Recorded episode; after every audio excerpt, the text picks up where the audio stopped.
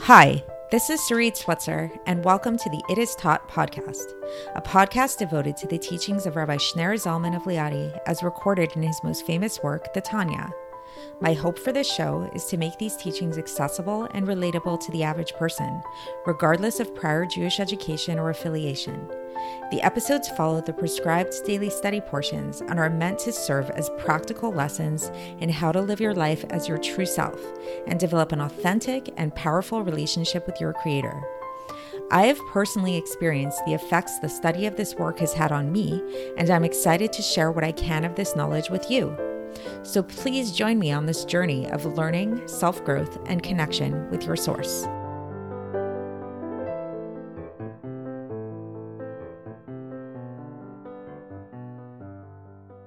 Hi, and welcome to the It Is Taught podcast. This is episode 374 for the 7th of Kislev in a leap year. Many years ago, when I was still living in Montreal and I was still in college, actually, back in the day, I hosted a meal for the holiday of Purim. So traditionally on Purim, Purim's my favorite, one of my favorite holidays, if if not my favorite holiday. One of the many things that we do on Purim is we have a big meal, a big festive meal, and I get a lot of joy out of hosting these meals. And so I hosted a meal like this, and I invited all kinds of different people, all of my friends, um, fr- from many of which I knew from university. And amongst them was this girl who was not religious at all, like totally, totally not religious, and really actually quite ignorant of Judaism, but but a very spiritual and a very curious, truth-seeking person nonetheless. And after everybody left, she stayed. She stayed behind and she wanted to talk to me. And she had a lot on her mind. And she was asking me a lot of questions about Judaism, about Purim, about spirituality, all kinds of things like that. And in our discussion, I mean, it was a long time ago, so I don't, I honestly don't remember everything we spoke about, but I remember uh, bringing up the Lubavitcher Rebbe because the Lubavitcher Rebbe is, you know, I consider myself to be Chabad, and I consider him to be, you know, my leader, the the the rabbi that I look to for guidance over and above everybody else. And I had, and, and I, so I spoke to her about the rabbi. I, I was mentioning the rabbi to her. I don't remember in what context. And she had never heard of him before. She didn't know who he was. So I said to her, Oh, here, I'll show you a picture of him. So I happened to have a picture of him. I don't know if I carried around in my wallet at the time or it was somewhere in my room. I showed her a picture of the rabbi. and she had the most bizarre reaction. She looks at this picture and her face gets kind of contorted, sort of confused. And she blurts out, Wow, he looks so heavy. and I thought that was the strangest reaction. You know, like usually, what are we used to when we show pe- people pictures of the rabbit? People usually say, "Wow, he looks like a really nice man," or uh, "He looks really like his his eyes are are so bright and glowing or something along those lines. But to hear, wow, he looks so heavy, I was like, what are you talking about? I've what I've never heard that description of the Rebbe before. And she said, Here, let me show you what I mean. Let me show you a picture of my guru. So she takes out this picture from her wallet this time of this Indian looking man, also with a long beard, you know, and gazing into the camera. And immediately I saw what she was talking about this guru, quote unquote, of hers that she was talking about, some some Indian guy, his face looked he looked totally blissed out. He looked very like he was smiling and the only word I can use for it is like blissed out, like very just um eyes kind of glazed over and just like, you know, on some kind of high. And then I looked at the Rebbe and I looked at this other Indian man and I saw exactly what she was talking about and I saw the difference. When you looked at the Rebbe, the Rebbe was not blissed out. The Rebbe was very much here and present in the here and now. And as much as, yes, the Rebbe had an intense uh, sense of joy and life and vitality within him, there was a certain intensity in the Rebbe. The, there was a certain um, fervor and um, and groundedness with all of that. So yes, the Rebbe was in fact very heavy, and I use this as kind of like a, an impetus to to kind of pivot the conversation into explaining, uh, to talking about this more and and explaining to her what I think she was seeing and what really the difference is between Judaism and a lot of these Eastern religions are. So, not that I'm an expert in these Eastern religions by any means, but uh, from my, you know, just being in the yoga world for quite a bit and having some experience with transcendental meditation and just, you know, doing some readings when I was younger on on these subjects, uh, a lot of the focus in these more Eastern religions is on transcendence. It's about that's hence the name transcendental meditation. It's about transcending the world. It's about kind of like lifting yourself up over and above the world around you to try to achieve higher and higher spiritual heights. In the more spiritual schools of yoga, which I personally um, purposefully refrain from getting too close to, but a lot of the focus is on detaching from the world to the point that you ultimately should shut off your senses really. Is that that's that's that's uh, a lot of the that's uh, one of the purposes of what people try to attain.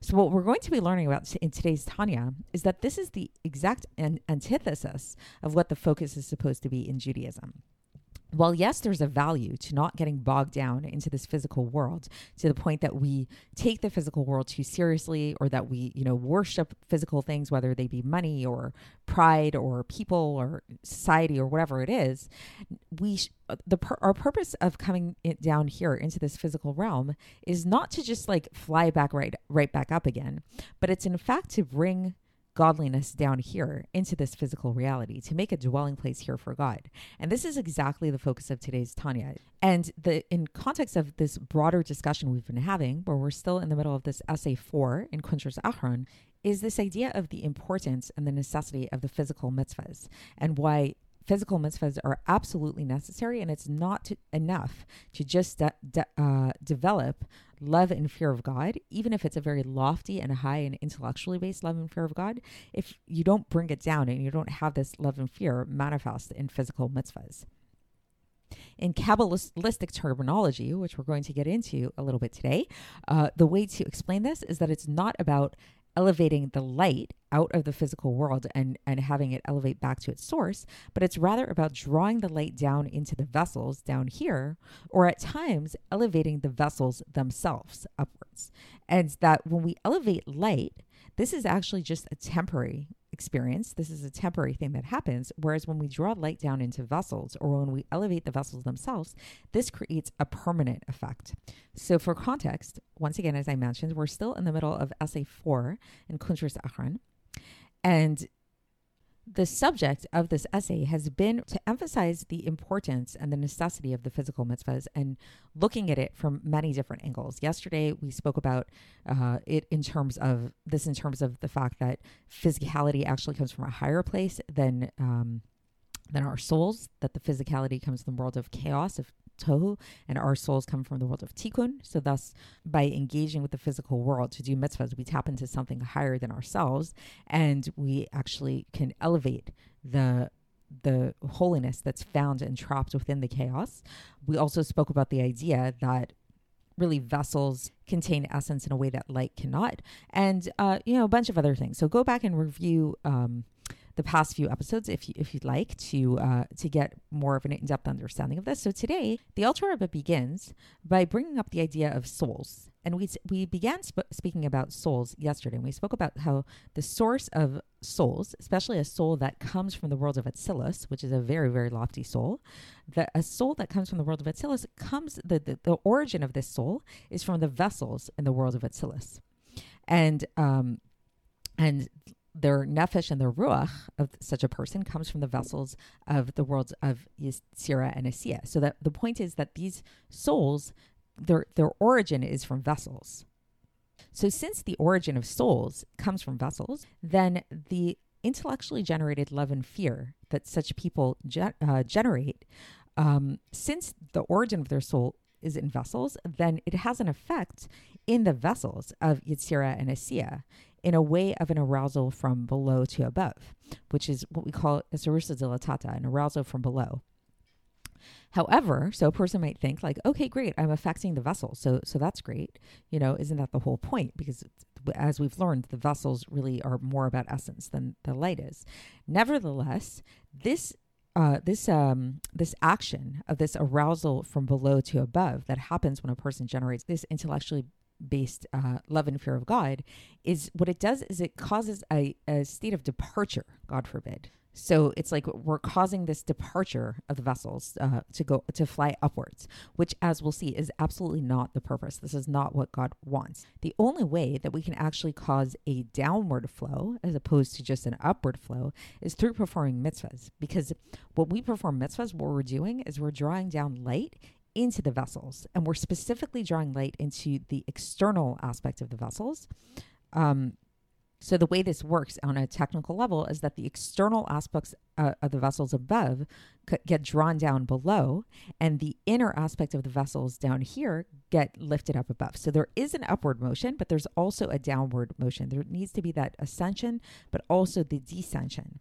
And this is alluded to in the Zohar in Parshas Pekudei, where it talks about this order of elevation and this order of, order of descent at, at the same time. And both are needed. We need both the ascension and we need the descension. both. And the way the elevation happens is through what we call the Mayin Nukvin, the, the feminine waters, uh, that from this level of Sug that we talked about yesterday, uh, which is what, when we are involved in service and divine speech. So uh, this is the this is the ascension part. So yes, ascension is definitely necessary, but the whole purpose of creation is to reveal the light down here, not just to have it lift up above. Because uh, the the action of elevation, this just produces a temporary effect, whereas we want to create a permanent effect. And so the whole idea is to draw down the light down here, right? And not only this, but when we talk about this elevation, this ascension, we actually aren't even talking about um, elevating the light, really. We're talking about the elevation of the vessels. And what we're doing is we're elevating the vessels to the higher light, which is what happens, interestingly, on Shabbos and Yom Kippur. So it's not about uh, having the light uh, get elevated and to have the light just leave the world, God forbid. And to read more about this, the Alter Rebbe cites the Pri Etz Chaim. Okay, so this whole discussion of light and vessels and all of that. So um, to make this even more practical to us and more applicable to us, the Alter Rebbe explains that the our souls, specifically focusing on the nefesh, ruach, and neshama aspects of our souls, which are found within our bodies. Um, in relation to our bodies, we can think of the, our souls as being the light, and we can think of our bodies as being the vessel. Another light and vessel weighted uh, example is if we think about lo- intellectually generated love and fear in comparison to mitzvahs. So in the, this case, the intellectually generated love and fear would be the light, and the mitzvahs, the practical mitzvahs, are the kelim, the vessels. So all of this is really to emphasize to us again that the importance since since we've learned that the vessels are really where it's at and it's all about drawing the light down into the vessels and elevating the vessels themselves. This this shows us that our that doing mitzvahs specifically and doing mitzvahs specifically with our physical bodies uh, that that's really the purpose over and above just using our souls to create this intellectually love and fear of God. And through all of this, we, we can really understand something which the Alter Rebbe has already brought up, but here he's uh, emphasizing it once again, um, why Moshe Rabbeinu prayed so fervently to enter into the land of Israel. And he prayed, he actually prayed 515 prayers, which is the numerical equivalent in Gematria of the word Vaitchanan, which is the name of the Parsha of that week. And Vaitchana means to plead, to beg.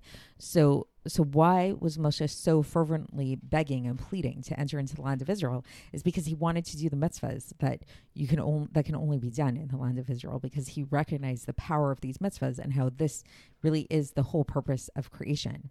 And then the Alter Rebbe concludes by saying that another way to create this effect, to really of, of this focus on on the vessels, is speaking about the laws concerning um, the mitzvahs. So, uh, so if a person's studying, we've mentioned this before as well. If a person studies the laws of the mitzvahs and, and the details of the mitzvahs, or you know the how and why and, and the deeper explanation, anything to do with the mitzvahs in terms of their practical application, this is this creates a similar effect to doing the mitzvahs themselves. Obviously, if you have the intent to actually do the mitzvahs as well.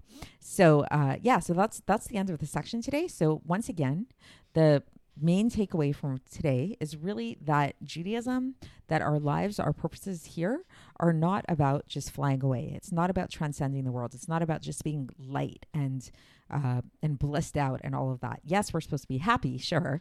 You know that that's a, a big topic in Judaism that may that uh, you know the Alter Rebbe does get into in other places in Tanya, but we need to be grounded and we need to bring the light down here into this world. It's all about the vessels, it's all about bringing the light down. And we do that through our physical mitzvahs.